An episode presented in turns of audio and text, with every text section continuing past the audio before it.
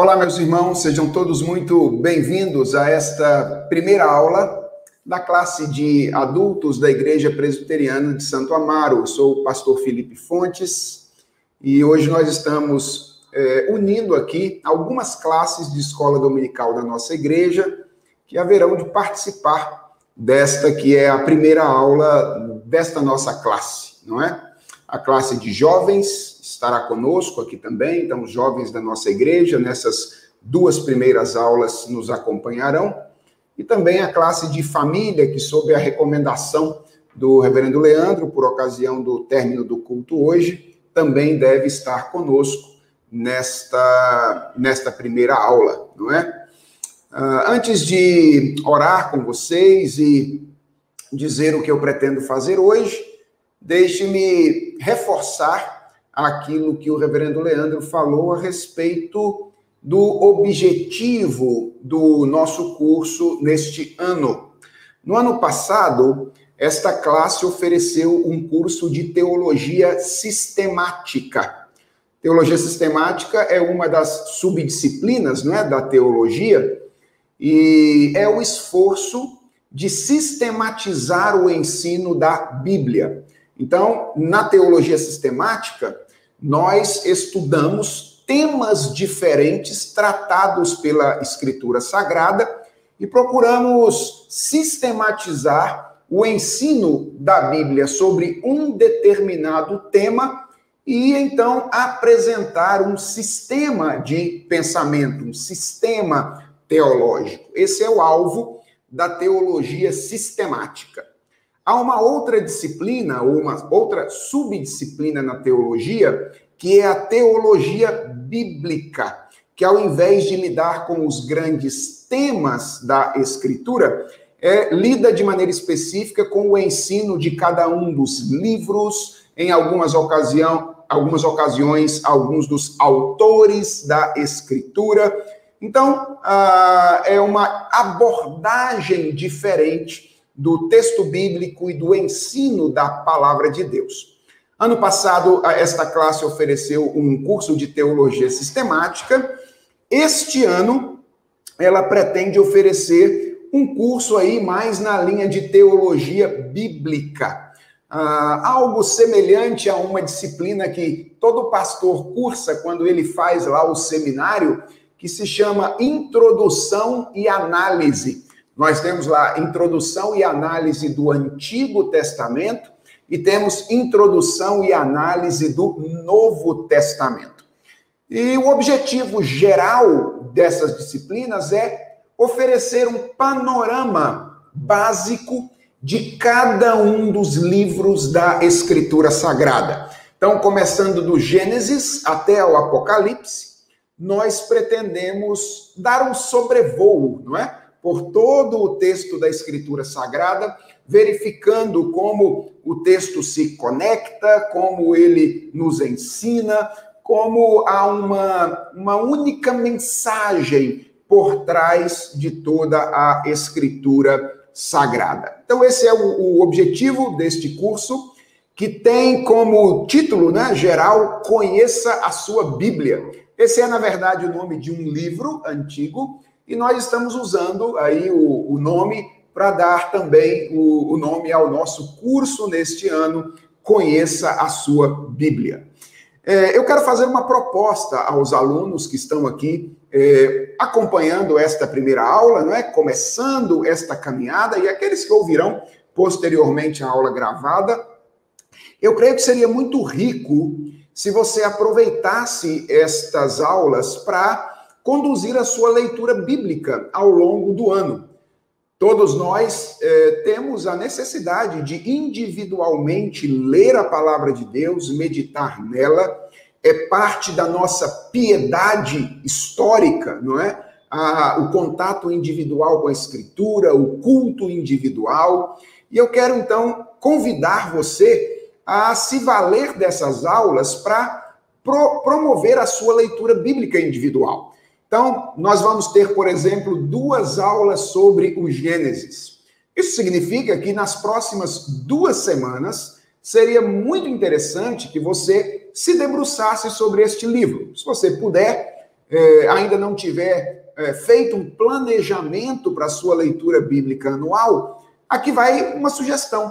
Você pode, ah, enquanto vai ouvindo, não é, participando das aulas por aqui na nossa classe, você pode ir lendo o texto bíblico, e eu creio que isso vai ser muito proveitoso para você, no sentido de ser conduzido e entender, é, talvez melhor, o texto bíblico a partir das informações que te serão dadas nesta classe. Uh, além do presbítero Solano, que é um dos professores regulares desta classe, os pastores da igreja, reverendo Leandro, eu, reverendo Geimar, reverendo Daniel, também participarão ao longo do ano, oferecendo aí a, a sua visão eh, a respeito de algum dos livros bíblicos ou alguns dos livros bíblicos ao longo desse período. E nós esperamos que esse tempo seja um tempo de muito enriquecimento, seja um tempo muito produtivo uh, para nós que temos sobre os ombros a responsabilidade de conhecer a palavra do nosso Senhor. Dito isso, vamos então orar, falar com Deus, reconhecendo a nossa necessidade dele, e vamos dar início à, nossa aula de hoje, que versará sobre o livro do Gênesis. Vamos falar com Deus? Senhor, nós estamos nos propondo a estudar a tua palavra.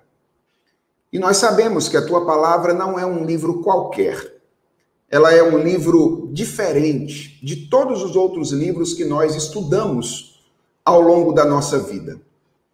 E se nós precisamos da tua ajuda, do teu auxílio, da tua, do teu sustento para compreender outras coisas, quanto mais nós precisamos do teu auxílio, do teu sustento, da tua graça para compreender a tua palavra. Nós Veremos hoje, dentre outras coisas, que é possível estudar a tua palavra sem necessariamente confiar nela como vinda de ti. E nós queremos, ó Deus, pedir que tu nos livres disso. E que tu nos ajudes a estudar a tua palavra como aquilo que ela é, a revelação do Senhor.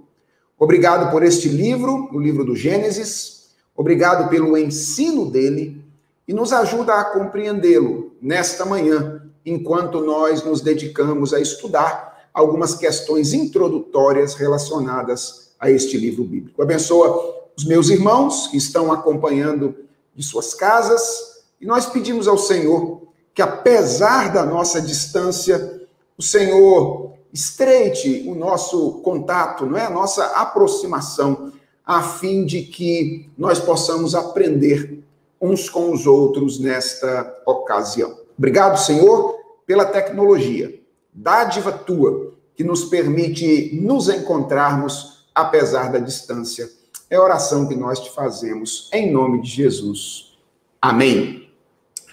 Pois bem, irmãos, uh, coube a mim nesta tarefa de eh, expor os livros da Escritura, lidar com o primeiro livro da Bíblia, que é o livro de Gênesis. É, graças a Deus, não me mandaram fazer isso em uma única aula. Seria bastante complicado fazer isso em uma única aula. E me deram então a oportunidade de duas aulas para estudar o livro de Gênesis. Então, nós vamos lidar com este livro da Bíblia hoje e no próximo domingo, se Deus quiser. E eu vou hoje lidar com questões introdutórias relacionadas ao livro então, sempre que nós costumamos estudar um livro bíblico, você pega um livro de introdução a um livro bíblico, você vai lá encontrar discussões introdutórias, tais como ah, de onde vem o nome do livro, quem foi o autor do livro, ah, qual é o contexto histórico no qual ele foi escrito, qual é o propósito do livro.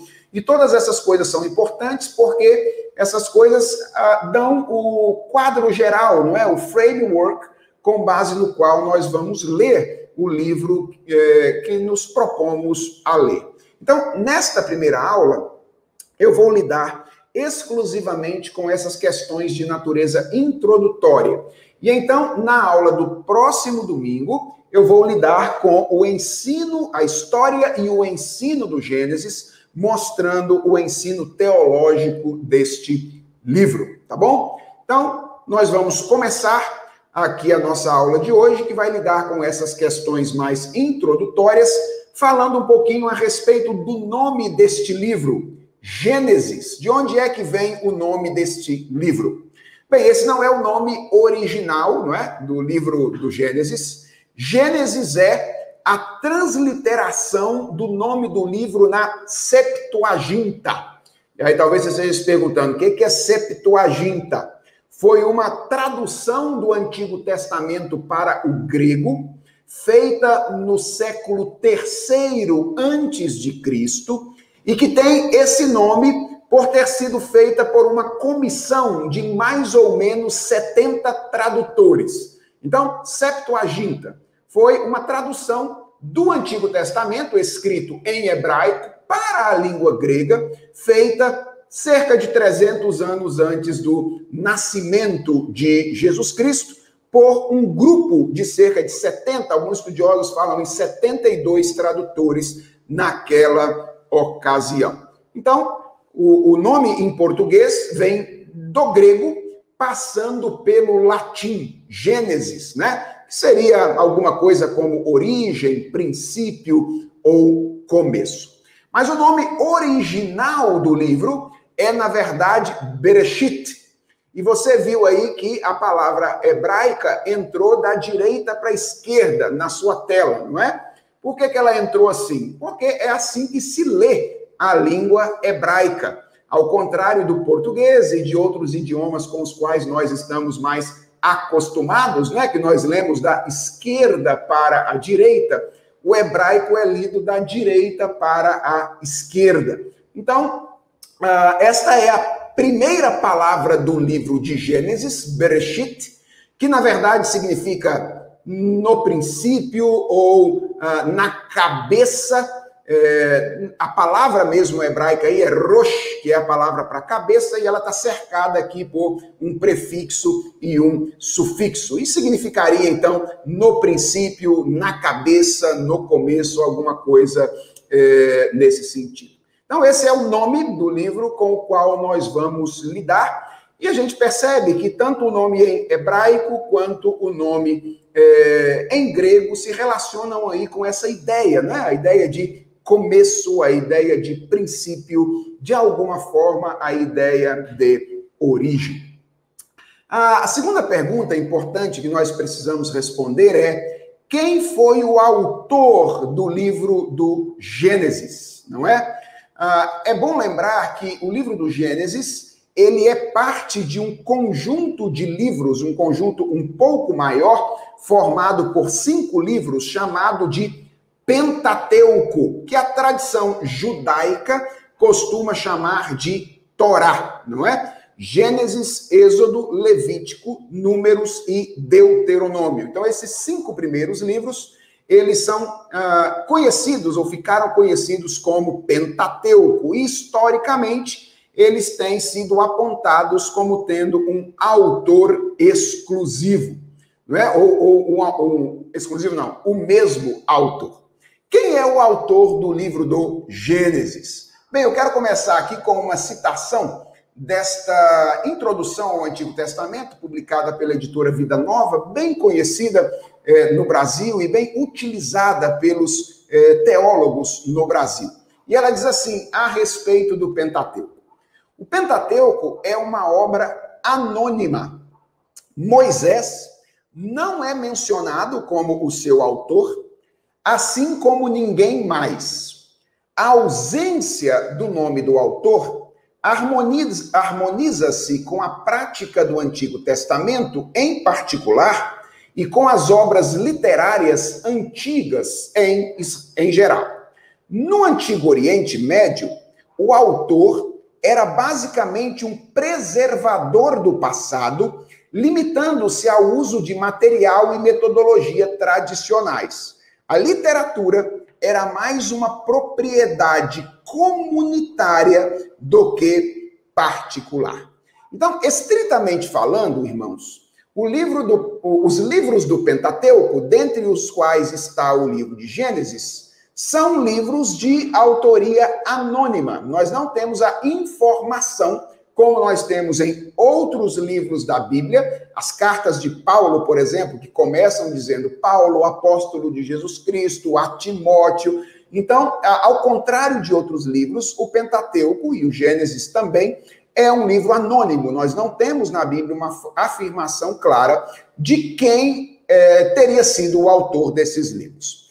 Apesar disso, a, posição mais tradicional na teologia tem sido a de que Moisés é o autor do Pentateuco e, consequentemente, o autor do Gênesis. Essa não é uma questão é, simples, vocês vão ver, eu vou mostrar daqui a pouco que ela esteve e às vezes ainda está em polêmica no meio da teologia, mas a posição mais tradicional, a posição mais ortodoxa é a posição de que Moisés é o autor do Pentateuco e, consequentemente, do Gênesis. E existem algumas boas evidências para isso dentro da Escritura Sagrada. Então, deixe-me apontar aqui três evidências da autoria mosaica do Pentateuco.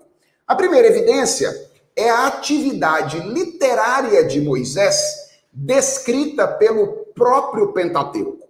Ou seja, há vários imperativos divinos a Moisés no Pentateuco para que ele escrevesse alguma coisa, e há várias afirmações dentro do Pentateuco de que Moisés obedeceu a Deus escrevendo algumas coisas. Então, apenas a título de exemplo, você vai encontrar inúmeras, inúmeros imperativos e inúmeras afirmações. Veja Êxodo 17, 14, quando o texto diz: Então disse o Senhor a Moisés: Escreve isto para a memória num livro e repete-o a Josué, porque eu hei de riscar totalmente a memória de Amaleque de debaixo do céu.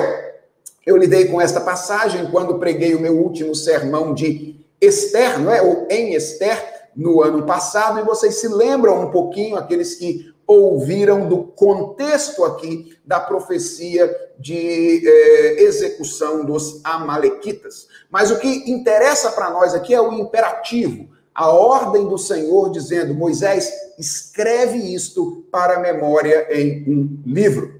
Então, aqui o exemplo de um imperativo, aqui o exemplo de uma afirmação, não é? Escreveu Moisés as suas saídas, caminhada após caminhada, conforme o mandado do Senhor. E são estas as suas caminhadas segundo as suas saídas. Então, aí o livro de Números, narrando ali ah, algumas das viagens do povo, não é? E dizendo ali que Moisés escreveu, Moisés registrou essas viagens. Então, a atividade literária de Moisés, descrita pelo Pentateuco, é uma evidência da autoria mosaica desses livros. Depois, nós temos ainda como evidência referências ao Pentateuco como livro de Moisés em outros livros do Antigo Testamento. Então, deixe-me dar aqui alguns exemplos. Segundo o livro das Crônicas, capítulo 25, 4. Porém, os filhos deles não matou, mas fez segundo está escrito na lei, Torá, no livro de Moisés no qual o Senhor deu ordem, dizendo: os pais não serão mortos por causa dos filhos, nem os filhos por causa dos pais, cada qual será morto pelo seu próprio pecado. E aqui nós temos uma citação de Deuteronômio. Então, é um outro livro da Bíblia, um livro histórico, né, o segundo livro das crônicas, se referindo à Torá como um livro de Moisés. Esdras, capítulo 6, verso 18, estabeleceram os sacerdotes nos seus turnos e os levitas nas suas divisões para o serviço de Deus em Jerusalém, segundo está escrito no livro de Moisés. E aí, então, é uma referência aqui, provavelmente, às ordens para as funções sacerdotais dadas no livro de Levítico. Mas o que nos importa é perceber como o restante do Antigo Testamento, nos seus livros históricos, eles reconhecem a autoria mosaica do Pentateuco. E a terceira evidência são as referências ao Pentateuco como livro de Moisés ou apenas como Moisés. É interessante essa identificação que às vezes o Novo Testamento faz, chamando os livros da lei apenas de Moisés.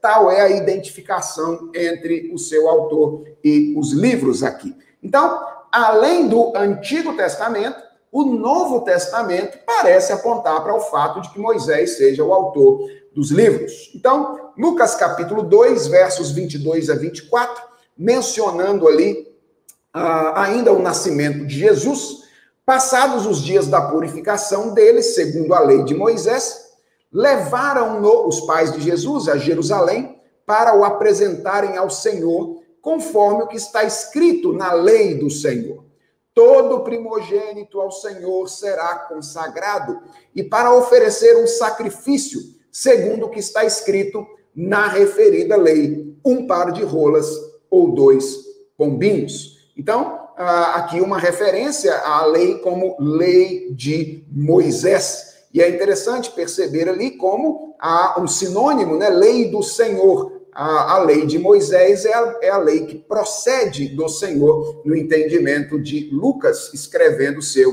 evangelho. E depois, lá no capítulo 24, verso de número 27, falando a respeito de Jesus expondo as Escrituras, ele diz: E começando por Moisés, discorrendo por todos os profetas, expunha-lhes o que a seu respeito constava em todas as Escrituras. Então, aqui nós temos uma referência comum no, no Novo Testamento, é, a Escritura do Antigo Testamento como Moisés e os profetas, a lei e os profetas, apontando para o fato de que Moisés seria então o autor do Pentateuco. Apesar disso, irmãos, dessas evidências, a autoria mosaica do Pentateuco foi uma questão bastante questionada há alguns anos atrás em alguns círculos teológicos, principalmente na Europa. E eventualmente você pode se deparar com essa discussão se você fizer buscas aí na internet, não é como a gente tem o costume de fazer do Google o nosso primeiro lugar de busca. Uh, eu acho necessário que você tome ciência disso, pra, porque se você fizer uma busca aí pelo autor do Pentateuco, etc., você poderá se deparar com essa discussão, e essa é a razão pela qual eu quero gastar um tempinho com ela, para que você tome conhecimento do que está por trás dela e possa então caminhar por um terreno mais seguro, tá bom? O, questionamento da, autor, da autoria mosaica do Pentateuco, ele ganhou, ou ela ele ganhou popularidade a partir do final do século XIX, mais especificamente, a partir do ano de 1883, quando um estudioso alemão chamado Julius Wellhausen elaborou uma teoria que ficou conhecida como hipótese documental ou como teoria das fontes. Uh, Wellhausen, a partir de dois argumentos especificamente, primeiro, o argumento de que a escrita não existiria ainda no período mosaico, e depois de que as ferramentas da crítica textual, que é uma disciplina de análise textual, é, mostrariam outras fontes para a autoria do Pentateuco, ele negou a autoria mosaica do Pentateuco e sugeriu que o Pentateuco seria, na verdade, uma construção bem mais tardia do que aquela com a qual nós estamos acostumados. Então, tradicionalmente, o Pentateuco sempre foi visto como um texto escrito por volta do século XIV antes de Cristo, por ocasião da vida de Moisés, obviamente, se ele era o autor. O Elhausen disse que é, o Pentateuco talvez fosse um documento exílico ou pós-exílico, pensando lá no, no, exílio babilônico, e teria sido escrito ali por volta do século V, mais ou menos antes de Cristo, durante o exílio ou depois do exílio babilônico. E segundo Wellhausen, o Pentateuco seria, na verdade, o resultado da junção de quatro diferentes fontes anteriores, todas elas posteriores ao período mosaico. Ah, você vai encontrar essa hipótese ou essa teoria apresentada às vezes aí como um jogral, é a hipótese GEDP. Por quê? Porque segundo esse estudioso, esses seriam os documentos, diga-se de passagem, documentos que nunca foram encontrados, eles foram postulados a, a, a partir de algumas avaliações específicas. Então, exemplo, Alguns textos do Pentateuco usam mais o nome Yahvé ou o nome Javé.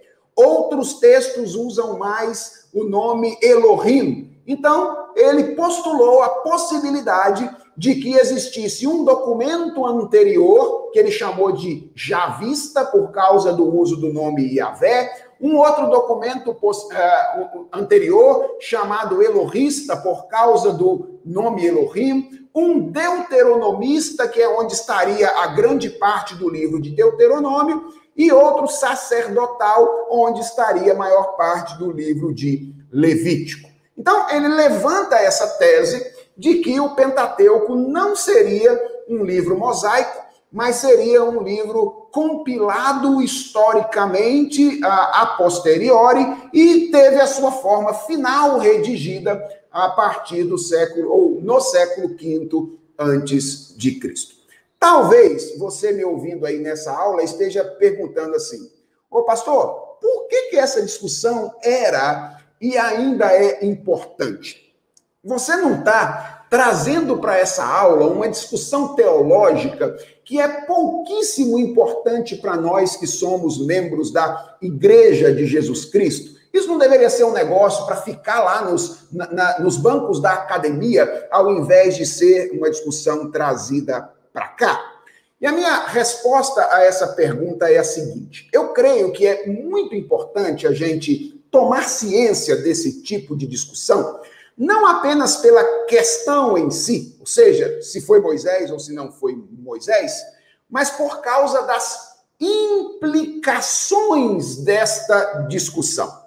E uma das implicações que eu acredito é bastante fácil da gente compreender é a seguinte: atrelada à afirmação da autoria mosaica do Pentateuco, irmão, isso aqui é muito importante, tá? Atrelada à afirmação de que Moisés teria sido o autor do Pentateuco, está a afirmação da dimensão sobrenatural de vários eventos da história do povo de Israel como, por exemplo, a entrega da lei. Então, o texto diz que Moisés recebeu diretamente de Deus a lei. E quando a gente menciona aqui a lei como tendo sido recebida por Moisés e o fato do Pentateuco ter sido escrito por Moisés, nós estamos de alguma forma reverberando este acontecimento e de alguma forma enfatizando essa dimensão sobrenatural. E eu poderia mencionar outros aspectos aqui, a construção do tabernáculo, a regulamentação litúrgica de Levítico, todos esses eventos que são eventos essenciais à religião judaica antiga, não é? Eventos muito essenciais ao judaísmo antigo. Esses eventos são chancelados porque o Pentateuco afirma que Deus revelou diretamente todas essas coisas a Moisés. Quando a autoria de Moisés é rejeitada e o texto é concebido como uma construção tardia, o judaísmo antigo passa a ser concebido como uma construção histórica, processual, ao invés de como fruto de uma revelação sobrenatural. Em outras palavras, por trás da possibilidade ou não de Moisés ter escrito o Pentateuco, está uma discussão mais fundamental, que é a questão da procedência do texto bíblico. Se o texto bíblico procede de Deus, ou se o texto bíblico é meramente, é unicamente uma construção processual e histórica. E essa teoria documental, a hipótese documental, ela é muito ilustrativa de um movimento que surgiu no século XIX, que ficou conhecido como liberalismo teológico, que foi um movimento Uh, que ganhou muito espaço na academia europeia no século XIX e início do século XX, século XX. Depois ganhou também algum espaço na academia teológica nos Estados Unidos. Chegou em algum nível aí no Brasil nas décadas de 50, 60, 70, mas pela graça de Deus não teve uma divulgação mais ampla no nosso país, como teve em outros lugares, porque nos lugares onde o liberalismo teológico chegou, lamentavelmente a força da igreja foi minada em todos esses lugares. Por quê, irmãos? Porque o liberalismo teológico consiste numa tendência de submeter a Bíblia ao materialismo científico. Em outras palavras, os liberais, eles têm uma tendência de abordar a Bíblia a partir de uma visão científica materialista. Perceba que o meu ponto não é se a ciência pode ou não pode contribuir para que nós possamos entender a Bíblia. Claro que ela pode. A arqueologia, a história, a ciência é dádiva divina quando feita de acordo com os princípios da revelação de Deus, pode nos ajudar bastante. Mas quando a ciência está submetida a pressupostos materialistas, ou seja, a ideia de que não existe nenhum Deus, de que tudo precisa ser explicado racionalmente, de maneira horizontal, a partir daquilo que temos aqui então ela se torna uma inimiga da Bíblia e da fé cristã. Esses liberais ou teólogos liberais, eles abordavam a Bíblia com o pressuposto do antissobrenaturalismo. Em outras palavras, não existe sobrenatural. Como é a ciência materialista que está dando o tom da abordagem, tudo aquilo que soa sobrenatural, que parece sobrenatural, precisa ser extirpado da abordagem do nosso entendimento, ou explicado naturalmente quando nós estamos estudando a Bíblia. Para os irmãos terem uma ideia, na sua versão mais hard, o liberalismo teológico chegou a negar, inclusive, a ressurreição de Jesus Cristo a literalidade da ressurreição de Jesus Cristo. Então, um teólogo liberal clássico, se perguntado a respeito da ressurreição de Jesus Cristo e se ele crê que Jesus Cristo ressuscitou, talvez ele dissesse mais ou menos o seguinte: Claro que eu acredito que Jesus ressuscitou. Eu acredito que ele ressuscitou no coração dos discípulos.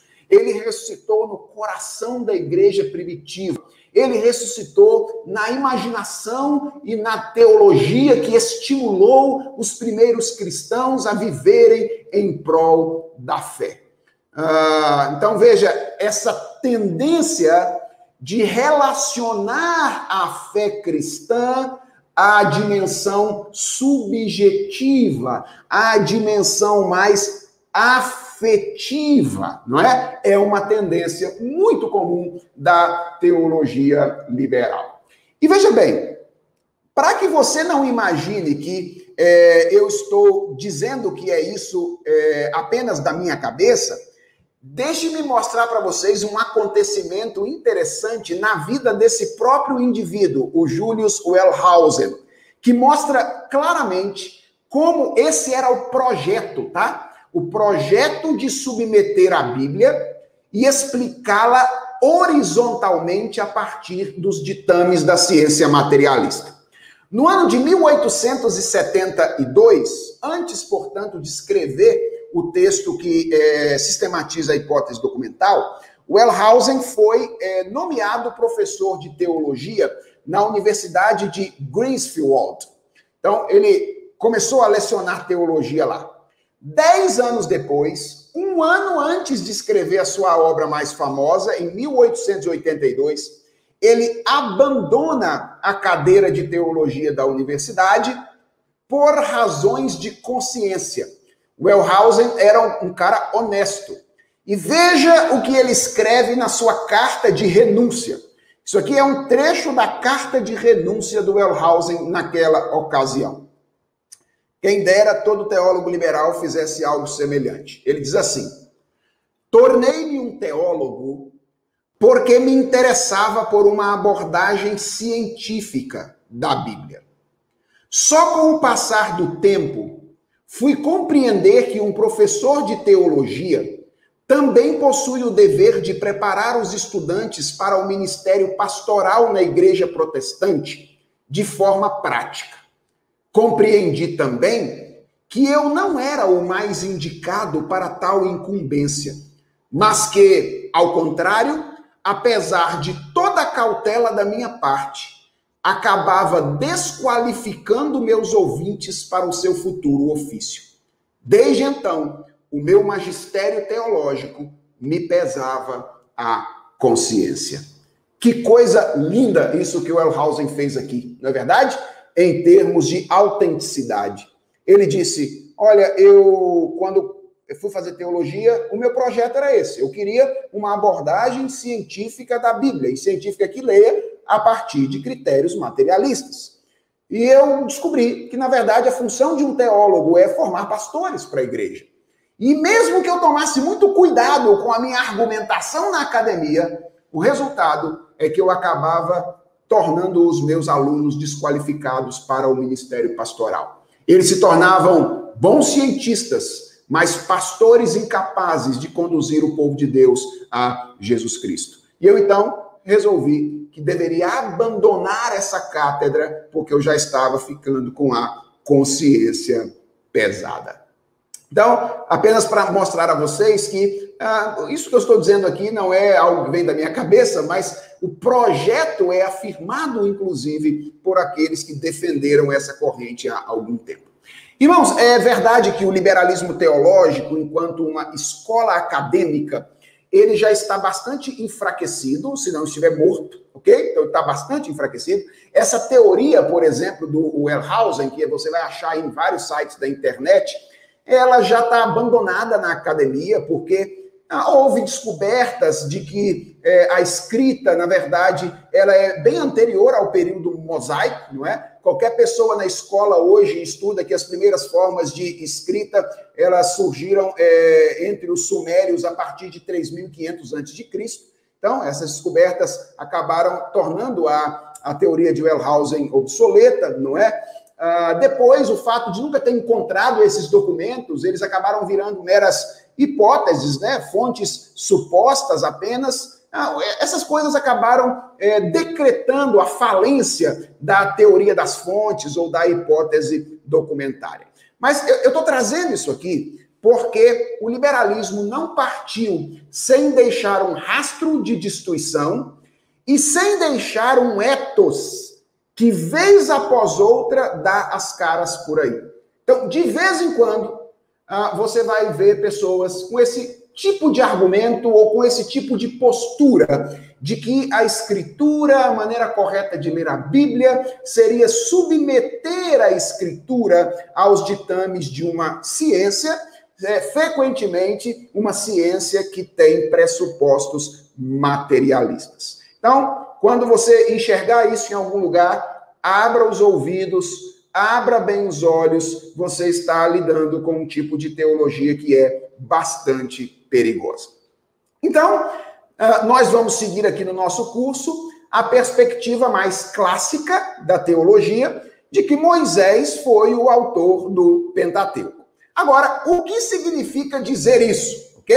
É importante a gente entender o que significa afirmar a autoria mosaica para não sermos também ingênuos. Ok? Então, quando afirmamos que Moisés é o autor do Pentateuco, o que estamos querendo dizer?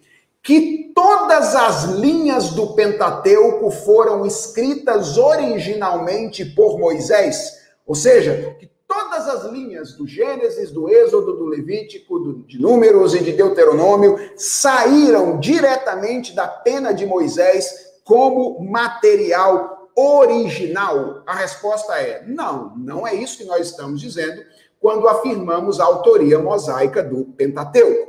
Há algumas evidências de que existia algum material anterior que Moisés, do qual Moisés se valeu para produzir o Pentateuco e o Gênesis de forma especial. Se você lê o Gênesis no texto hebraico, você vai perceber que há uma palavrinha-chave que aparece no texto hebraico, que é a palavra Toledot. Toledot significa gerações de, ou algo nesse sentido. Essas são as gerações de. E aí você vai ver que ah, o livro do Gênesis, ou uma das maneiras de dividir o texto de Gênesis, é nesses Toledotes. São dois, quatro, seis, oito, dez, onze diferentes Toledotes, não é? E essa palavra aparece em 2:4, em 5:1. Essas são, este é o livro das gerações de, esse é o livro das gerações de, livro da genealogia de e assim sucessivamente. Há alguns estudiosos que entendem que quando a Bíblia se refere aqui ao livro das gerações de, ela pode estar se referindo a algum tipo de material anterior. Atenção, eu não estou dizendo que havia 11 Toledotes, ok? E que todos eles foram usados por Moisés anteriormente. É, há uma hipótese de que Moisés tenha recebido alguma coisa escrito anteriormente. É, essa é uma, uma menção aí que pode apontar para isso e que então ele tenha usado algum tipo de material anterior. Certamente ele se valeu da, da tradição oral, que existia já entre os judeus, mas ele pode ter recebido alguma coisa escrita também quando escreveu o livro do Pentateuco. E também existe a evidência muito clara no Pentateuco de acréscimos posteriores a Moisés. Então, existem alguns textos no Pentateuco que não podem ter sido escritos antes de Moisés, ok? Ah, por que, que eu estou dizendo não podem? Ele falou, você tá, talvez você esteja pensando, mas aí você não está trabalhando com o mesmo pressuposto anterior? Não. Ah, se fossem profecias, eu não teria nenhuma dificuldade, mas é que são textos narrativos, não é? E eles precisam ter sido escritos depois que os fatos aconteceram. Então, deixa eu mostrar para vocês alguns textos no Pentateuco que precisam ter sido escritos depois de Moisés. Então, um exemplo é Gênesis capítulo 2, verso 6. Então veja bem, aqui descrevendo a, o chamado de Abraão, né? Deus chama Abraão e Abraão então sai da sua terra. E o texto diz: atravessou Abraão a terra até Siquém, até ao carvalho de Moré. Percebe que isso aqui é narrativo, né? Aí tem uma, um, um, uma explicação no texto, veja. Nesse tempo, os cananeus habitavam essa terra. Ora, se há uma referência de que naquele tempo os cananeus habitavam essa terra, significa que agora os cananeus já não habitavam mais. Porque o autor teve que explicar para o leitor que naquele tempo quem estava naquela terra eram os cananeus. Logo no presente, quem estavam lá já não eram eles, eram os judeus. Então, possivelmente, aqui nós temos um acréscimo posterior ao texto para explicar que naquele tempo a, o, os judeus ainda não, os hebreus não, não habitavam ainda a terra de Canaã. Havia cananeus lá na terra. Possivelmente uma linha escrita aqui depois de Moisés. Nós temos também 14, 14. Olha que interessante isso aqui. Ouvindo Abrão que seu sobrinho estava preso, fez sair 318 homens dos mais capazes nascido em sua casa, e os perseguiu até Dan. Então, aqui ele está mostrando até onde se deu a perseguição. E qual é o nome aqui do limite que ele usa? Dan. Qual é o problema, irmãos? O problema é que Dan é uma tribo de Israel. Então, para que Dan tenha sido o limite, é, é, Dan já tinha que habitar aquela terra quando o texto foi escrito, não é? Então, é, a divisão das tribos já tinha acontecido quando Gênesis 14, 14 foi escrito. Então, isso mostra que Possivelmente Moisés teve acesso a material anterior. Possivelmente algumas coisas foram escritas depois de Moisés. Por exemplo, a própria morte de Moisés está, está é, registrada no final do livro de Deuteronômio. Então, quando nós estamos dizendo que Moisés é o autor do Pentateuco, é, e dentre eles, é, dentre esses livros do Gênesis, nós não estamos dizendo que todas as linhas do livro saíram originalmente da sua pena, mas nós estamos dizendo, basicamente, que Moisés foi o autor substancial do Pentateuco, o responsável por ah, produzir o arranjo que nós temos hoje, majoritariamente, e ele é aquele que, em toda a escritura sagrada, em toda a tradição cristã, concede autoridade aos livros do Pentateuco.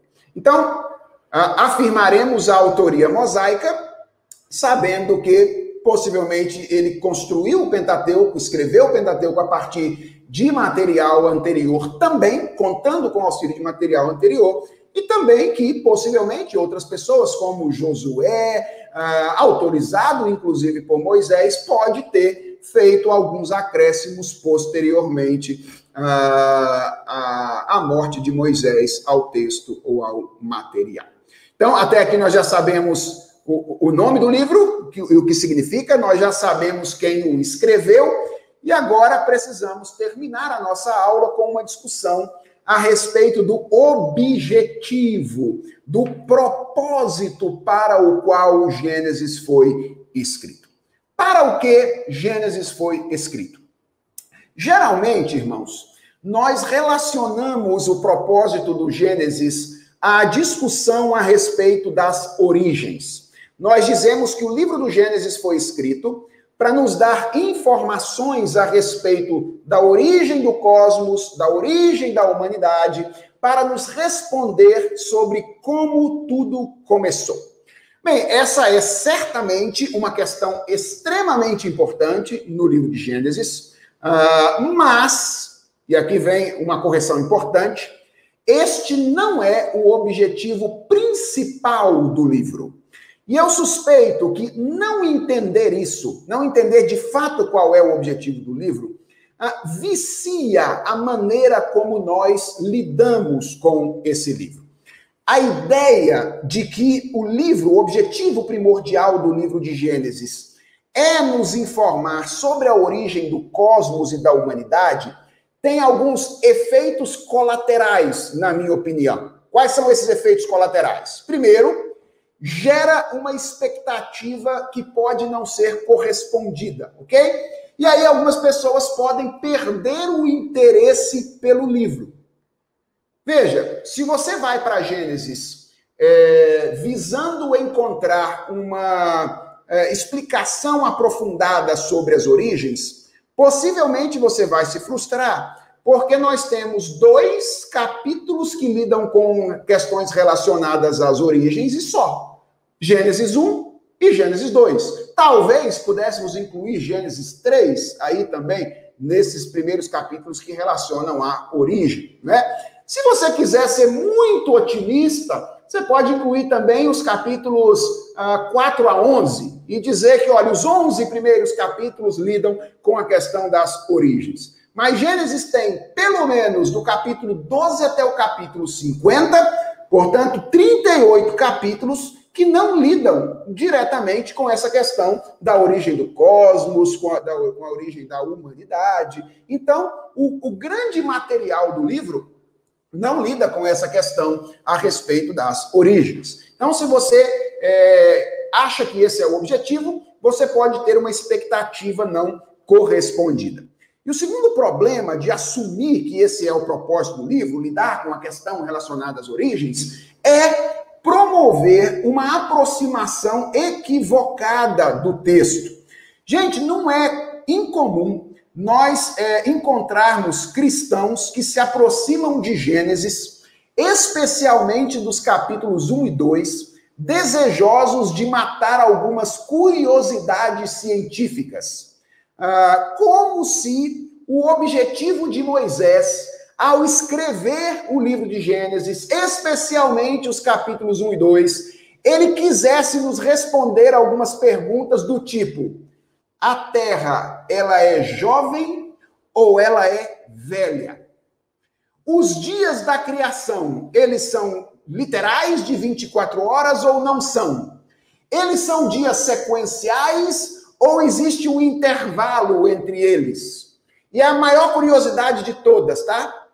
A serpente, se ela passou a rastejar depois da queda, afinal de contas, como é que ela se locomovia antes da queda, não é? Então, muita gente se aproxima dos, cap dos primeiros capítulos de Gênesis e do livro de um modo geral, como se o objetivo do livro de Gênesis fosse esse. E eu acho que isso tem a ver um pouco com o fato delas terem identificado o propósito do livro com a questão das origens. E como a expectativa é encontrar uma resposta né, para essas é, curiosidades que foram impostas, várias pessoas, isso é muito comum, meus irmãos, nos nossos dias, várias pessoas acabam enxergando demais e impondo modelos ao texto que não estão, é, não estão lá.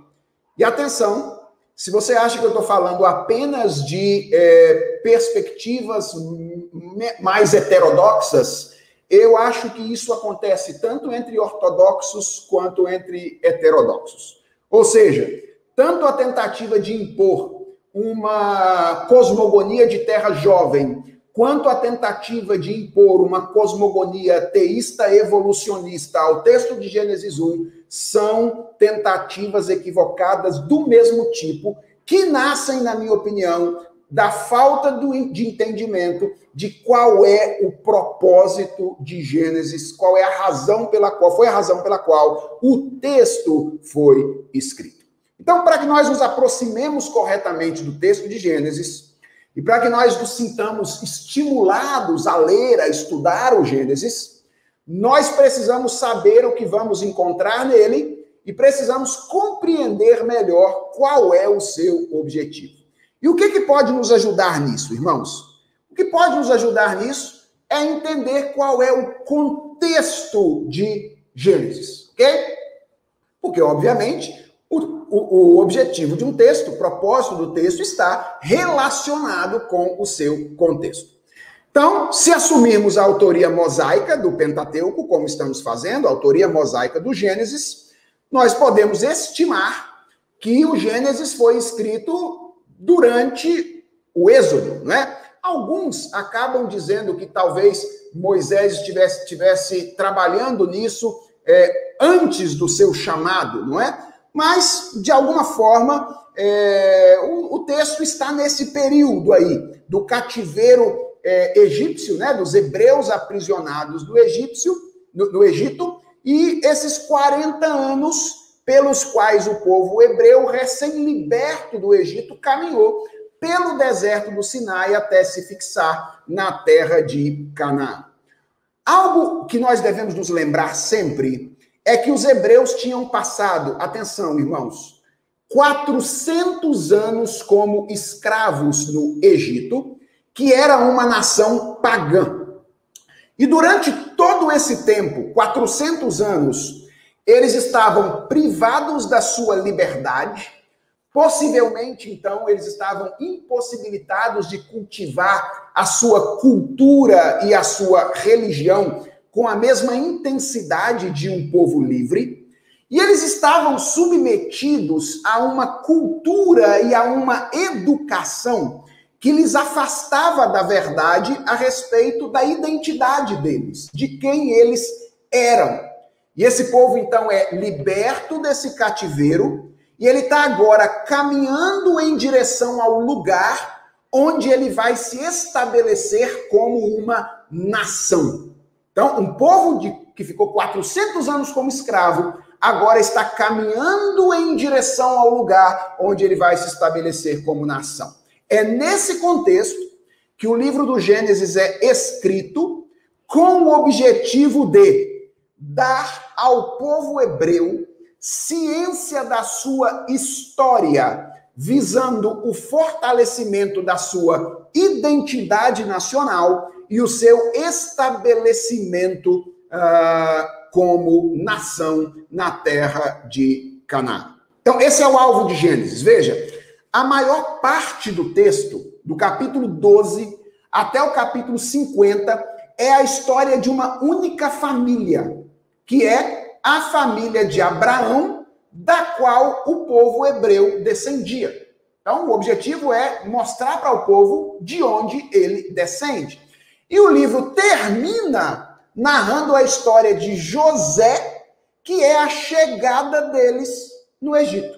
Ou seja, o texto está querendo mostrar para eles quem eles são, quem é o povo hebreu e como é que eles foram parar naquele lugar de onde eles agora estão saindo em direção à terra prometida. Então, esse é o alvo, esse é o objetivo de Gênesis: é dar ao povo hebreu ciência da sua história, visando o fortalecimento da identidade nacional do povo e do estabelecimento do povo como nação, na, e visando o estabelecimento do povo como nação na terra prometida. Ah, em muitos lugares, você vai perceber que, e isso no Pentateuco, isso no Gênesis também, o texto ele tem um tom apologético. Por quê? Porque o povo estava submetido a uma visão de mundo que era pagã. Eles haviam recebido influências da cosmovisão babilônica, da cosmovisão egípcia, e então em vários lugares no Pentateuco nós vamos ter uma espécie de embate entre Deus e os deuses daqueles povos, mostrando a infinita superioridade do Deus de Israel em relação aos deuses que, segundo a mitologia antiga daqueles povos, teria sido origina os, os origi originadores de todas as coisas eh, da humanidade, da qual, inclusive, o povo hebreu fazia parte. E, uma vez que eles receberam essas informações, eles corriam o risco de imaginar que eles eram o resultado daquela visão de mundo que eles haviam recebido. A, a narrativa de Gênesis 1, inclusive, deve ser lida dentro desse objetivo. Então, no Egito, os hebreus tinham estado submetidos a muitas cosmogonias pagãs, não é? Tentativas de explicar a origem, a natureza, a finalidade do cosmos, ah, como eu disse aqui, as mais famosas, a babilônica, a egípcia. E então, ah, o resultado disso é que eles poderiam se não se fossem informados da sua história e da sua verdadeira origem, se estabelecer de maneira equivocada como nação na terra para onde eles estavam indo. Então, deixa eu exemplificar isso, como é que você pode enxergar algo disso no texto de Gênesis 1 e veja o impacto disso para a vida nacional, né?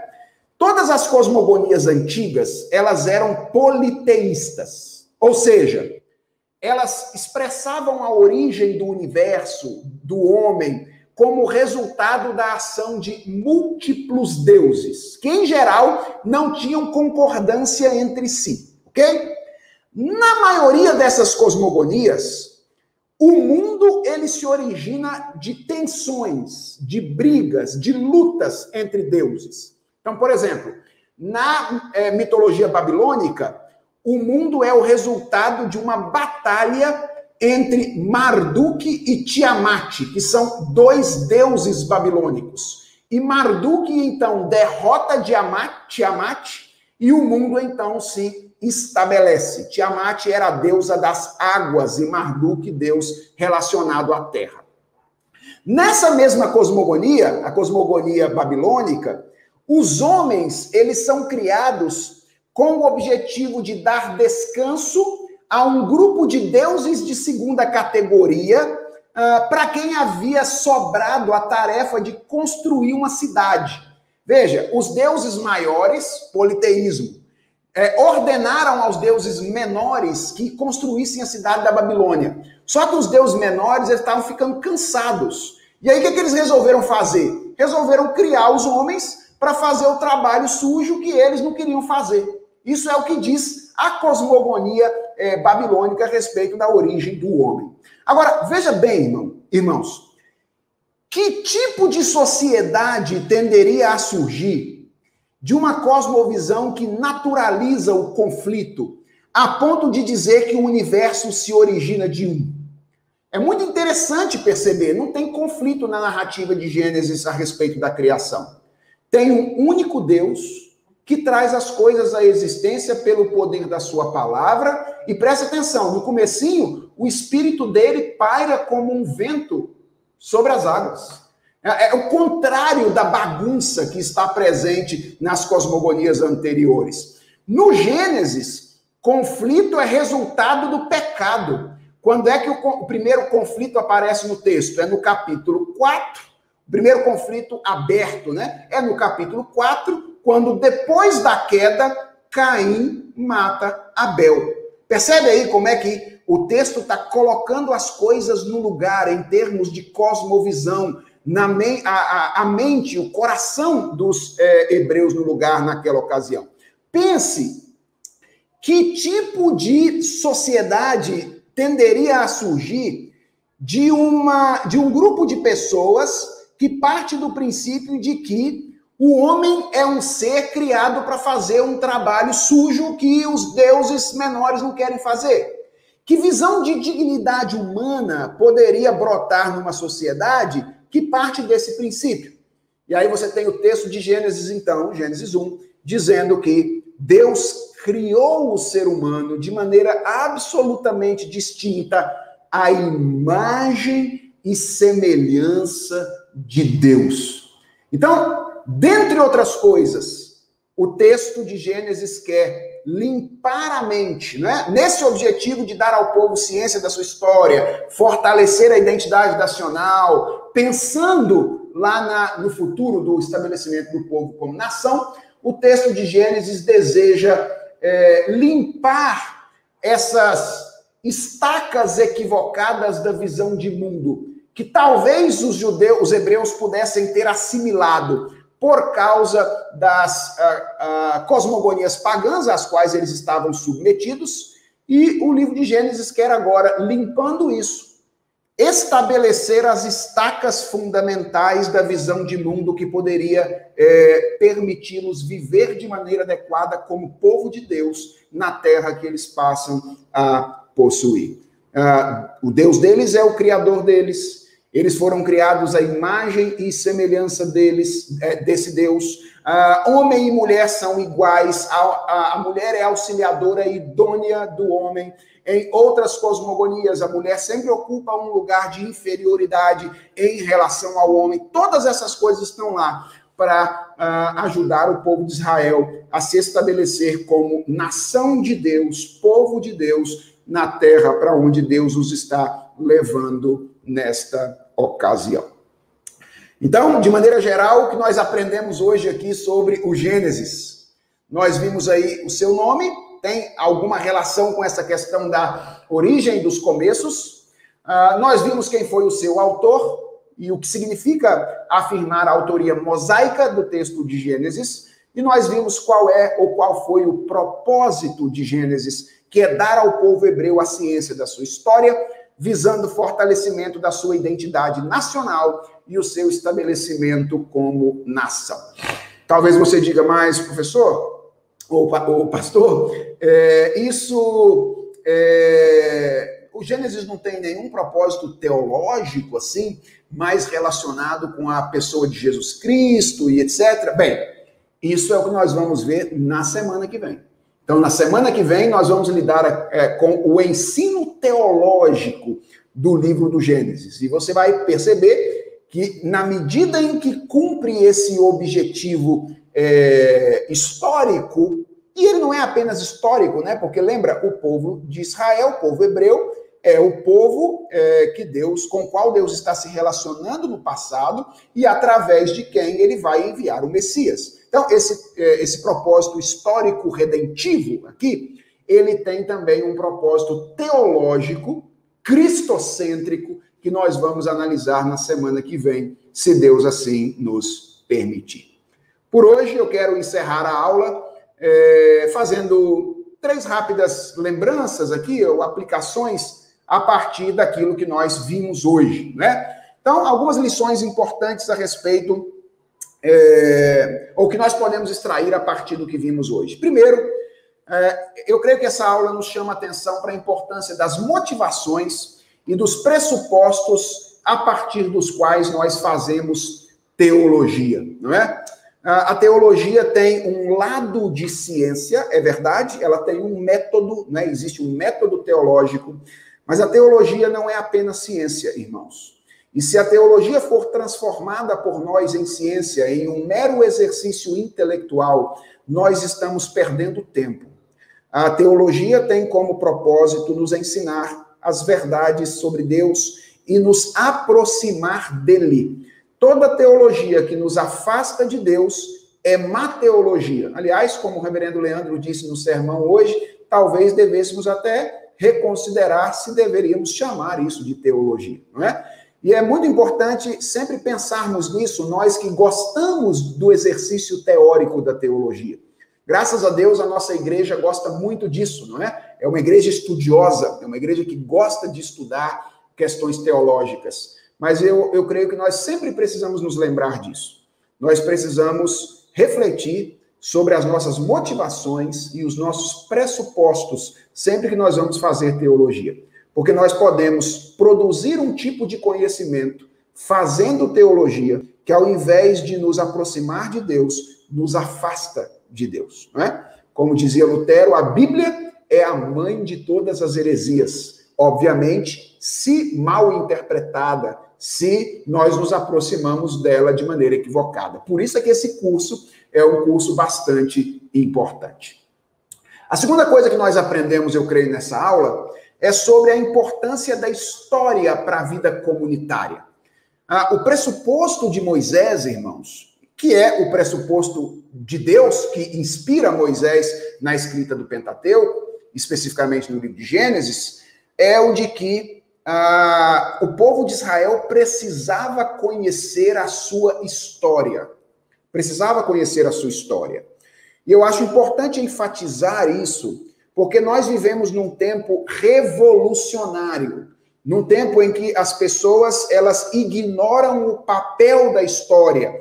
Elas muito rapidamente ignoram documentos históricos, uh, personagens históricos, em prol daquilo que é novo, não é? Nossa, nossa época é a época da novidade. E nós aprendemos aqui que a história tem um lugar fundamental na vida do povo de Deus.